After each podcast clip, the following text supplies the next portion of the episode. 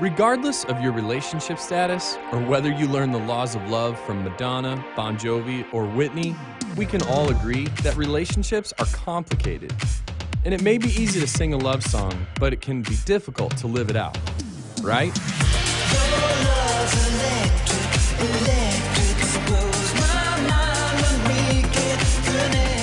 In this series, Love Songs and Lies, we'll take a look at some truths from God's Word that will help us live full, life giving relationships. All right. Hello, City First. How we all doing? Let's take a moment. Let's welcome City First Anywhere, Cape Coral, and our favorite locations, God Behind Bars, Dixon, and Hardee. We love you guys. And I just want to take a moment, if it's all right, I want to talk specifically to Hardee because uh, last week I had the honor of being able to go in person and have an in person service with you. And I just want you to know this it was life changing. We love you guys here at City First, and we say that to Dixon also. We love you guys. You are a part of this church, but to be able to be in person was really special, and I'm going to remember that literally the rest of my life. So, one more time, get up for God Behind Bars. Everybody join us right now on the Pando app, even. Love you.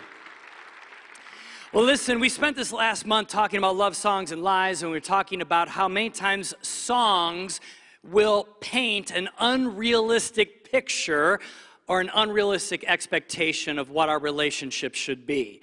You know, many times we listen to love songs and we think that, that to be in a romantic relationship specifically, that it's full of emotion 24 7 you know love and, and, and hollywood romance and unforgettable moments and goosebumps 24 7 and unicorns you know that kind of thing. Well, I will just say this, all you single people that are listening right now, whether you're in person or online, um, from uh, on behalf of us that are married, okay, in the room, I want you to know that those expectations are 100% accurate. Okay, they really are. They really are. In fact, uh, Jen and I own a unicorn, and and uh, and and our life is like the Notebook. So I'm just letting you know that. You know. Uh, Obviously, it's not true, right? Because here's the deal. Here's the deal. Regardless of what kind of relationship that you're thinking about right now, it might be a romantic relationship, it might be a platonic relationship, it might be a work relationship, or even a family relationship. Every single one of them in your life is flawed. Do you understand that? Every one of those relationships that you have is imperfect. And here's the reason why you are a part of them, all right? And you sit there and you go, well, wait a minute, it's not me, it's so and so. No, no, no, no, no, no, no. Here's the thing it's you, it is so and so, it's everyone, because the only relationship that you have in your life where one party is perfect and the other one is not is your relationship with Jesus. And by the way, you ain't the perfect one, okay? He is. In fact, Jesus will never do three things. He'll never do three things to you. Number one, he'll never leave you brokenhearted. Okay? Number two, he will never reject you. And number three, he will never leave you or forsake you. So basically, Jesus is never going to give you up never gonna let you down, never gonna run around and desert you.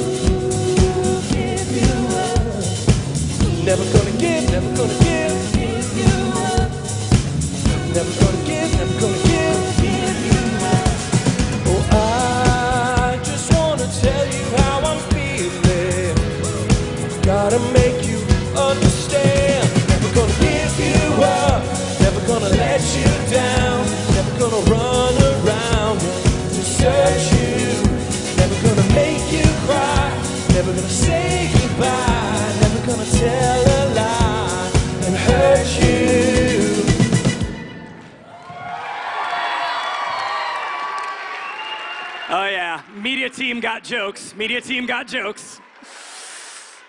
Uh, well, listen, today we're going to have fun, but I want to tell you today we're also going to talk about what to do when people let you down, all right? And uh, there are 10 out of 10 of us in this room that uh, have had people let us down. Can I get a big amen on that, right? There's always been people that have let us down, and, and you've let other people down. And, and here's the thing I want to talk about the response to when people let you down. I want to talk about the response to when people hurt you. I want to talk about the response to when people betray you. Because all of us have different responses. Some of us go like real inward and we're very hurt. Some of us, we go the opposite direction. Maybe when somebody betrays you, it looks a little bit more like this.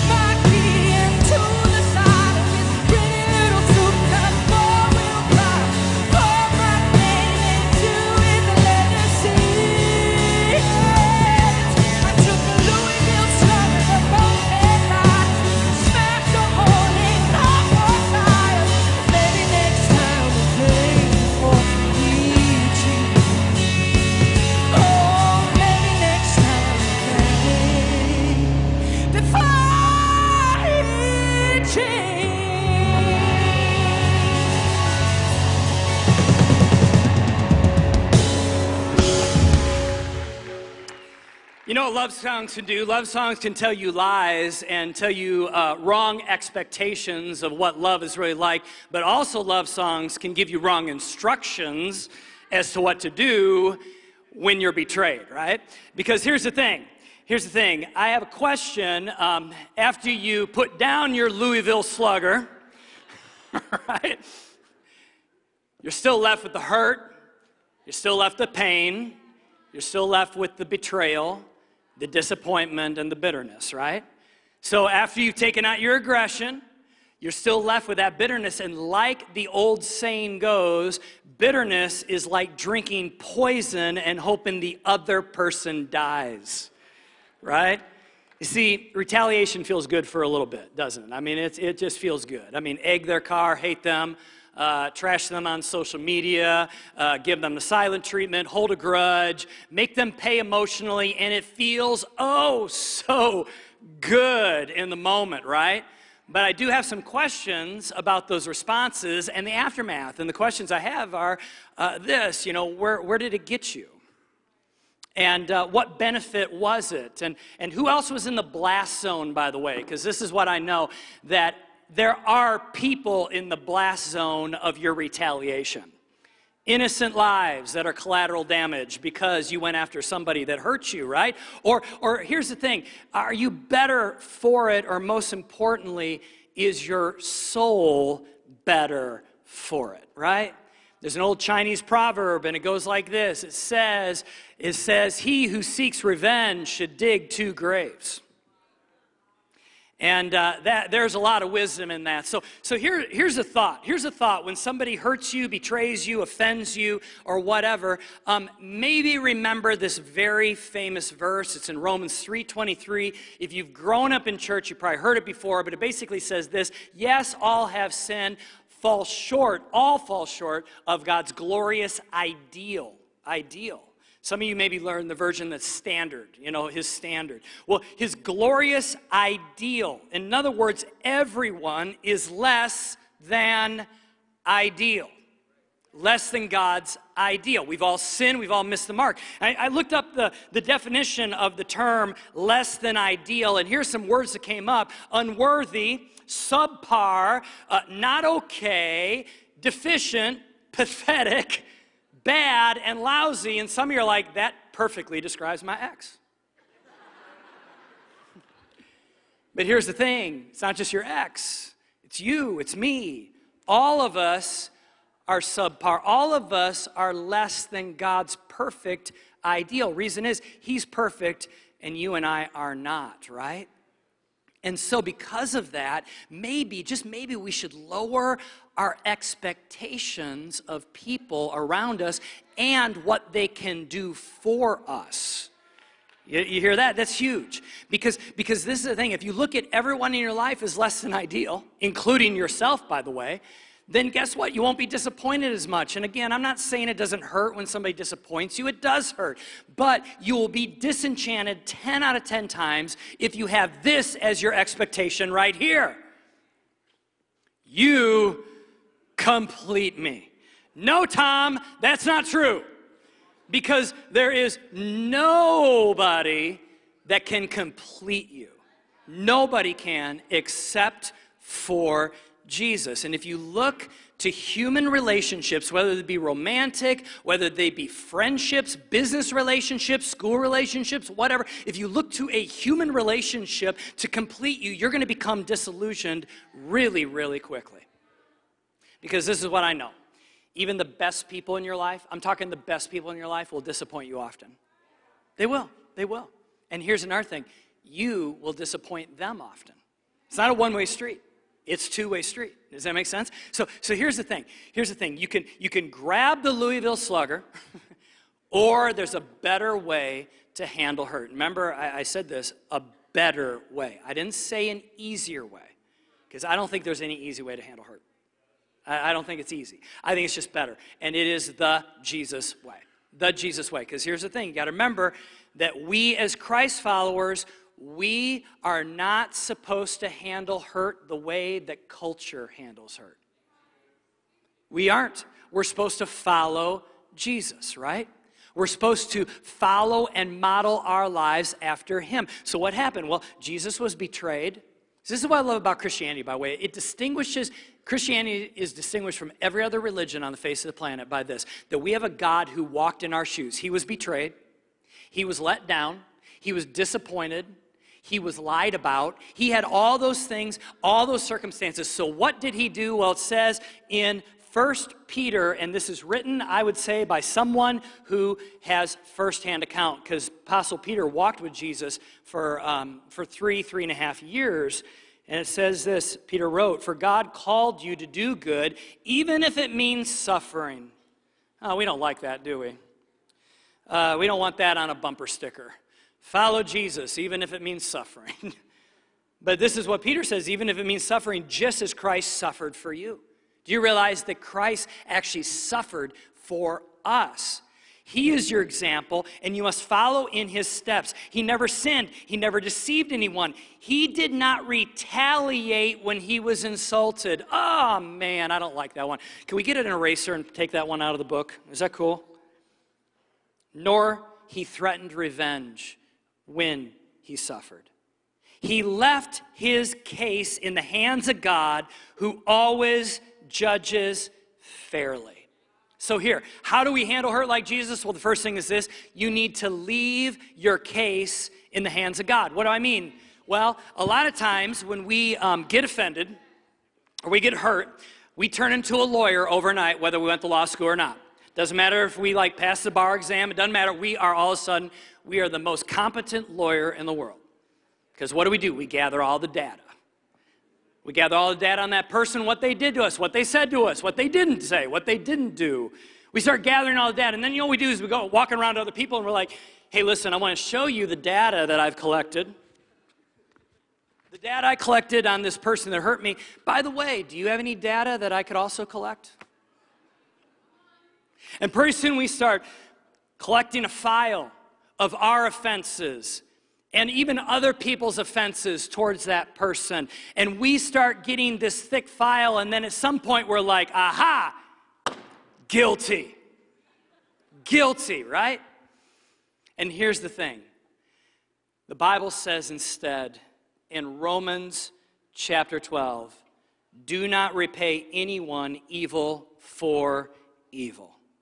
Be careful to do what is right in the eyes of everyone if it is possible, if it is possible, as far as it depends on you, maybe not of the other person, but as far as it depends on you, live at peace with everyone.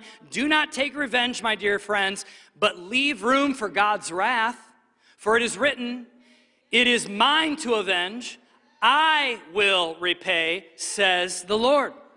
Which means this that God is more than a capable judge, that He is able to collect his own data. He doesn't need your help. He doesn't need your friend's help. But rather, instead, he knows he's the all knowing God. He knows what's happened to you, he knows what that person has done. You don't have to build a case. He already understands him, and he is so capable as a scorekeeper. So, we have to leave the case that we built in the hands of God. And that, I'm telling you, that is so easily preached. It's so easily said.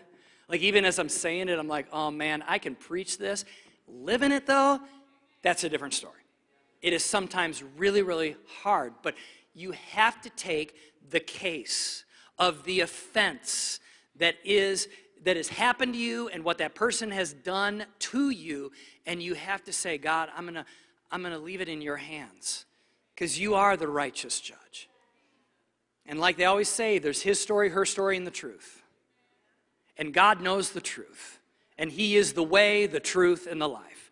And even your version of what happened is probably a little skewed by your bias, right? And there are probably some things that you did, not all the time.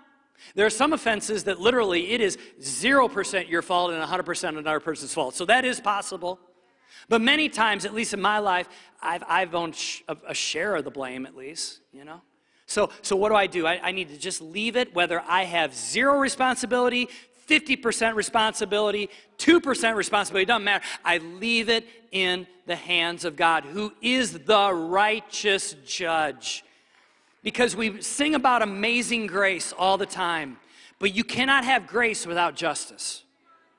Hear that? So, so a lot of times, yes, I'm, I'm all about a God of grace. Thank you, God, for grace. Amazing grace. How sweet the sound, right? But at the same time, you cannot have grace if you don't have justice. So there is a God of justice also that will make sure that He, in the right time and in the right way, He will bring forth justice. So, what else do you do? What else do you do? Well, it says in Ephesians chapter 4 forgive one another as quickly and thoroughly as God in Christ forgave you. So, the second way that you follow Christ when, when you're hurt and you do it the Jesus way is that you must forgive others as Jesus has forgiven you. Ah, oh, forgiveness. I know this. You came to church, the minute you heard I was talking about hurt, you're like, great, he's going to talk about forgiveness. I don't want to hear about the F word. Because to some of you, it literally is the F word. It's literally like, I don't want, I don't want to hear about it, right? I don't want to hear about it. You've been hurt. People have disappointed you. The last thing you want to talk about is forgiving them. It feels a little too simple. It feels a little too kind of Pollyanna. It feels a little too kind of like cheery, right? Oh, I'm going to forgive. No, no, no. Here's the thing we many times falsely think forgiveness is when we forgive somebody, it lets them off the hook. And that is not true, okay? You forgiving somebody does not let them off the hook. It doesn't mean that it erases consequence. It, it's none of that. It's literally that you're just forgiving them. Other people say, I don't want to forgive until that person admits they're wrong. Well, some of you are going to be waiting the rest of your life. I mean, really. Because some of the people that have offended you, man, they're not the sharpest knives in the drawer, and they're never going to come clean. They don't even realize what they've done, and if they do realize what they've done, maybe their pride is standing in the way. And they are never going to come to you and say, Hey, will you forgive me because I really messed you over? They're never going to do it. You're going to wait your entire life. So, what do we do? We looked at what Jesus did on the cross, and this is what Jesus said on the cross. He says, Father, forgive them. Why? For they know not what they are doing. They don't know what they're doing. So, listen, Jesus modeled forgiveness before understanding. Jesus modeled forgiveness before the other person, the other party, meaning us, had comprehension or even admitted wrong. Jesus forgave first and then sorted it out later. And that's hard for us to do. So let me take in the remaining few moments we have together and I want to debunk some of the misconceptions about forgiveness because forgiveness is actually a good thing for you. It's not just a churchy thing. It's a good thing for you. And if you totally understand it, I think you're going to be at least more be more willing to forgive. I'm not saying it's easy, but you're going to at least be more willing. First of all, forgiveness is not about them, the person that hurt you. It is primarily about your future. It's about you and your future. Now, I, I realize you forgive because God forgave us, yes. But why? Because your future is too important for you to carry the baggage of bitterness and anger and hurt into that future. God wants you to have freedom. He doesn't want you to be dragging this, this, this huge weight of all of the unforgiveness. In fact, Bishop uh, Desmond Tutu said this one time, and I've, I've said this a lot of times in sermons because it's so powerful. He said, Without forgiveness, there is no future. Without forgiveness, there is no future, which means this you have to forgive because God wants you to have a future. And, and, and, and if not forgiveness, then what does your future hold? What does it look like? If you don't forgive, if you're like, nope, I'm picking up the Louisville Slugger. Okay, good, good. Then what does your future look like? Well, it's going to be a future full of bitterness. It's going to be a future full of hate, a future full of ongoing hurt. See, none of us none of us look at someone who's carried bitterness for a long time and say, "Oh man, I want their life." Right? No one's no kid is going, "My dad, he's been he's been angry and bitter for decades. I hope to grow up like him." I mean, you know what I'm saying? Nobody wants that in their future. You don't. So so listen, it's more about your future than what that person deserves, okay? Secondly, forgiveness is not forgetting what happened. And, and this is this is really there's this nice little jingle that we say in our English like culture, and it, it literally is a lie. We say forgive and forget. Just forgive and forget. And that sounds so nice. It is a lie. You do not have to forget. In fact, forgetting is, is, is really impossible. I mean, how do you forget the affair? Just, you know, is, is it one of these moments where, you know, like the Men in Black movie where you just stare into the little thing, burp, and all of a sudden you forget? Is that how it works? No. How, how do you forget the words that were spoken at Thanksgiving? I mean, really, really, how do you forget that? Well, I'm just going to pretend like that didn't happen. Well, pretend all you want, but it's going to still be inside your head, right? How do you forget the actions that that other person had towards you? See, see here's, here's the thing. I know a lot of people say, well, God forgives and forgets, so why shouldn't you too? Well, the first reason is because He's God and we're not. And He has the ability to somehow forget as He remembers. Now, I know I'm not going to get real theological on this because I'm going to lose, you know, all of us. Well, I'll just kind of be like contemplating our belly button here soon. But, but you know, it, it, God has the ability somehow to know and not know. All right, he just does. We don't have that ability. So, first reason why I, I tell people, well, yeah, we can't do it is because we're not God. Second reason is this by not forgetting, you actually learn. You actually learn. You learn stuff about you, you learn stuff about others, and most of all, you learn stuff about God and how He can heal you and He can turn around really, really bad things and turn them around for good. So you, you actually learn, you become better through forgiveness and remembering. But listen, when I say um, not forgetting, please do not confuse that with, with like obsessing on something. There's a difference between not forgetting and fixating. Okay? I'm not advocating that you just fixate on it and you always think about it. But, but it's impossible to say that you're going to forget it. Okay? So, so again, it's not fixating, it's not just living in it all the time. And especially for some of us right now, we're living in it all the time. We wake up thinking about the offense, we go to bed thinking about the offense, right? And, and again, that's not what I mean. I mean, you, you have to remember, but you can't fixate. And you have to remember more than just the pain. Okay, you hear that? Number three is this it is okay to be angry sometimes. And, and, and I grew up in church, and there was this unspoken, and maybe even sometimes it was spoken, I don't know, but there was this unspoken thought that once I forgive, then I can't be angry. Or if somebody hurts me, I can't be really disappointed. And, and that's not true. It's not true. In fact, um, I even had somebody come up to me recently in the last few weeks and tell me about something about their, their you know, significant other and, and how it kind of is on the rocks and that person had done certain things. And the person looked at me and said, I am angry. But they didn't use the word angry. They used the word that rhymes with kiss. Okay? And I said, Of course you are. of course you're kissed. Of course you are. You're angry because what that person did is wrong. And you feel those emotions. But here's the thing anger, if you harbor it, if you kind of let it nest in your heart and in your soul, if you allow it to live inside of you too long, it turns into bitterness and then it turns into a future that you don't want. So you can be angry for a season, angry for moments, but not angry as your identity. Does that make sense? It, it, you got you got to let it go at some point. But yeah, it's it's okay to sometimes be angry, but just don't live there. Does that make sense? Number four, forgiveness is not a one-time event. So I know sometimes, like at church, we can almost give this portrayal like just say a prayer and it's all okay. Well, no, I mean, to be honest with you, sometimes it's not. Sometimes it's like literally you say the prayer or you tell somebody, I forgive you. You send them a text, you write them a letter, you sit across the coffee table from them, you say, I forgive you. The words come out of your mouth or whatever, but yet the next day you get up and you have to say, God, I forgive him again. And the next day you're like, I, I need, to, I need to forgive you again.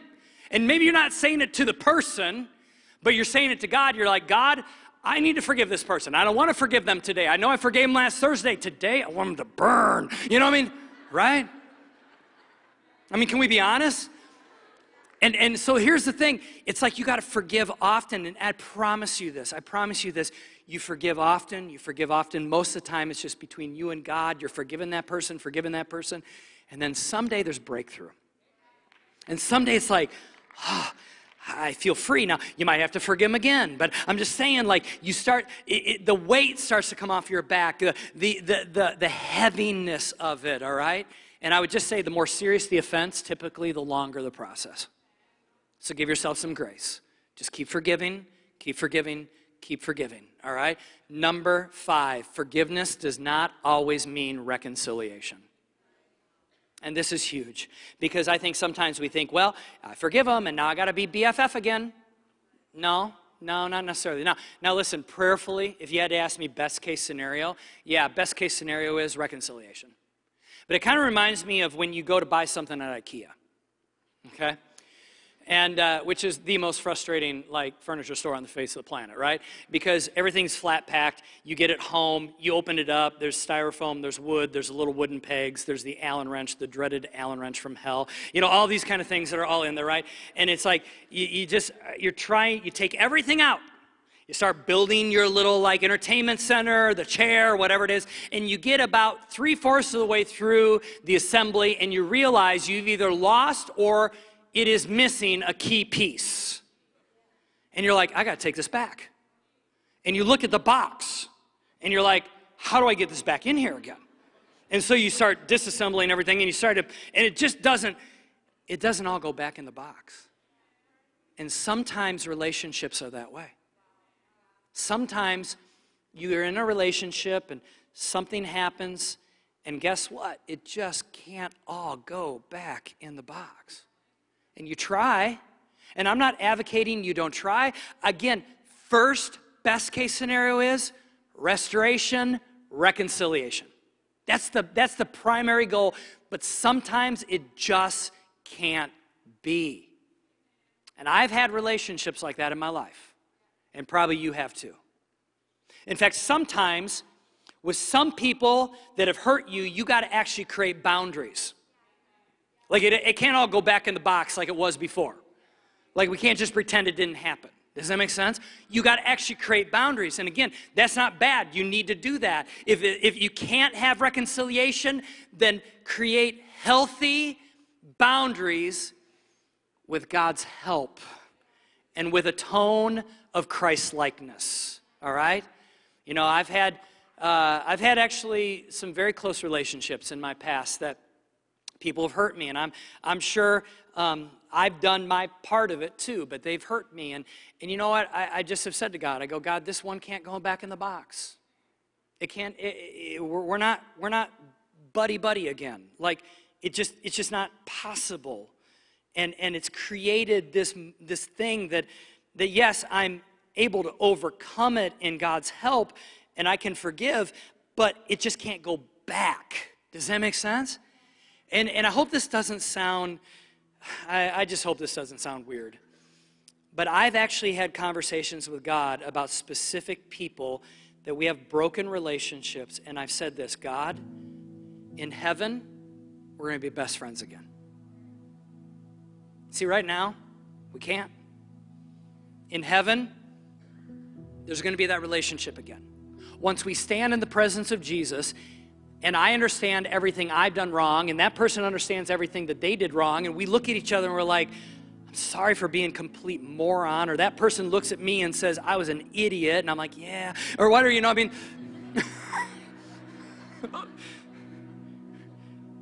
but at that moment, when all is forgiven, and we see clearly in the presence of our Savior, I think at that moment, that person and I, or those people and I, we're going to have great, great friendship for the rest of eternity. It's just not on this side. Maybe some of you need to hear that. Forgiveness, it's for you, but it's, it's hard. I'm going to close with a story about a lady who's actually, this is one of Jen's personal heroes. She lived um, in the last century during World War II. Um, her name is Corrie Ten Boom. She grew up in Holland, and during World War II, her and her family decided to do something really risky, and they began to hide Jewish individuals from the Nazis. So they actually created a hole in a wall in a closet, and they would hide them in there as the Nazis were going house to house looking for Jewish people to take them to the concentration camps. Corrie Ten and her family hid, we believe, approximately 800 people during World War II. Is that amazing? 800 individuals. Saved them, literally saved them. Well, unfortunately, Corrie and her family got caught by the Nazis and they were sent to a concentration camp by the name of Ravensbrück. And in that concentration camp, um, Corrie's sister Betsy died. Her father also died. And it was horrific. And in about 1945, when the Allies liberated the concentration camps, Corrie was set free and she felt that the call on her life was to now go around and tell people her story about the concentration camp and about forgiveness and things like that. And so in 1947, she was speaking in a church in Munich.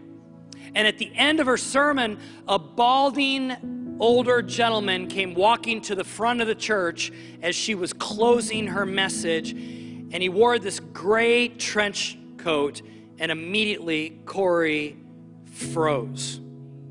She recognized him because this man was one of the most vicious guards at the concentration camp where her and her family were at. In fact, his job was to stand and watch the women disrobe and throw a pile of clothes in the middle of the floor as the women were sent to the showers.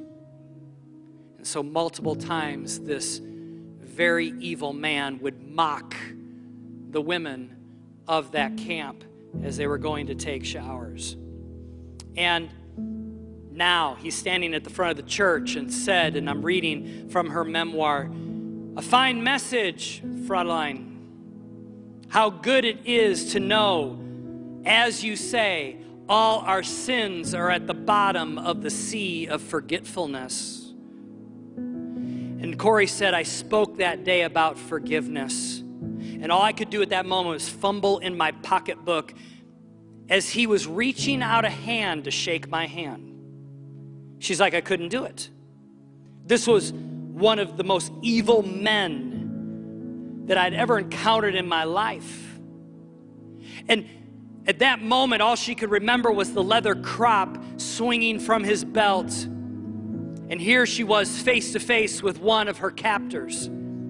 She said, My blood was frozen in my veins. And he said, As you mentioned Ravensbrück in your talk, I was a guard there, he said, but since that time, I've become a Christian and I know that God has forgiven me for all the cruel things I did there, but I would like to hear it from your lips as well. Will you forgive me? Corrie goes, I stood there. I know my sins that have been forgiven again and again, she wrote, but I could not forgive this man. I just gotten out of the pulpit, she said, talking about forgiveness, I could not forgive that man. That was the camp where my sister Betsy had died. That's where my father had passed away. And here, I'm standing face to face with a soldier who is expecting me to practice what I preach. That moment says, quote, she wrestled with the most difficult thing that I ever had to do. For I know I had to do it. I knew I had to do it. The message that God forgives has a prior condition, she wrote, that we forgive those who have injured us. So to receive forgiveness, we must forgive. So standing there before the former SS man, Corrie remembered Forgiveness is an act of the will, it's not an emotion or a feeling. And she prayed a prayer. She said, Jesus, help me. I can lift my hand, I can do that much, but I don't know if I can speak the words. So Corrie thrusts her hand out. She said, As I did, an incredible thing took place. A current started from my shoulder raced down my arm, sprang into our joined hands. She said it was like electricity. And there was a healing warmth that seemed to flood my whole body, and I began to weep. And she said, I forgive you, brother. I forgive you with all of my heart. And at that moment, she said, we grasped each other's hands the former guard and the former concentration camp prisoner. She said, I had never known God's love so intensely as I did in that moment. But even so, I realized this. It was not my love, she wrote. I had tried, and I did not have the power to forgive. It was the power of the Holy Spirit. Power of the Holy Spirit.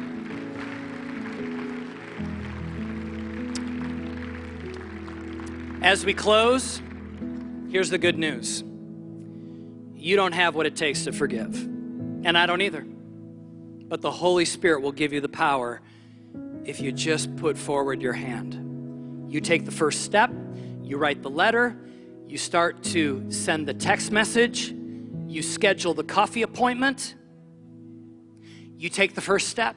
And this is what I know the Holy Spirit will give you the power because you and I don't have the power. Some of you right now, you're listening, it's like, I don't have the power to do that. You don't. You don't. I don't. But God's Spirit will help you. Why do you do it? Because you need to have a future. And you don't want to become bitter, angry. Some of you already are there. That's okay. God can heal the bitterness, but it's that first step of forgiveness. Let me pray. Heavenly Father, there are people with in earshot of my voice online, right now in God behind bars, right now in their living room, right now in this auditorium or a City First auditorium, and they are listening to this and thinking this is impossible. And I would say it is without you. But you're a God of the impossible, and you will give us the ability to forgive. So, Jesus, help us to do it. Help us to take the first step, to stretch out the hand, to write the letter, to start the text, to make the appointment. And God, you empower us to have those words come out of our mouth. And this is what we ask you be a righteous judge. We give you our case. And Lord, give us in return freedom. God, we don't want to wake up every day thinking about it. We don't want to go to bed every night thinking about it. We don't want to, every time a friend mentions that person's name, think about it. We don't want to carry the grudge into our homes. into our workplaces. God, give us power to forgive so that we can be free. Because the Bible says, For whom the Son sets free is free indeed. Set us free today. In Jesus' name, amen. Amen.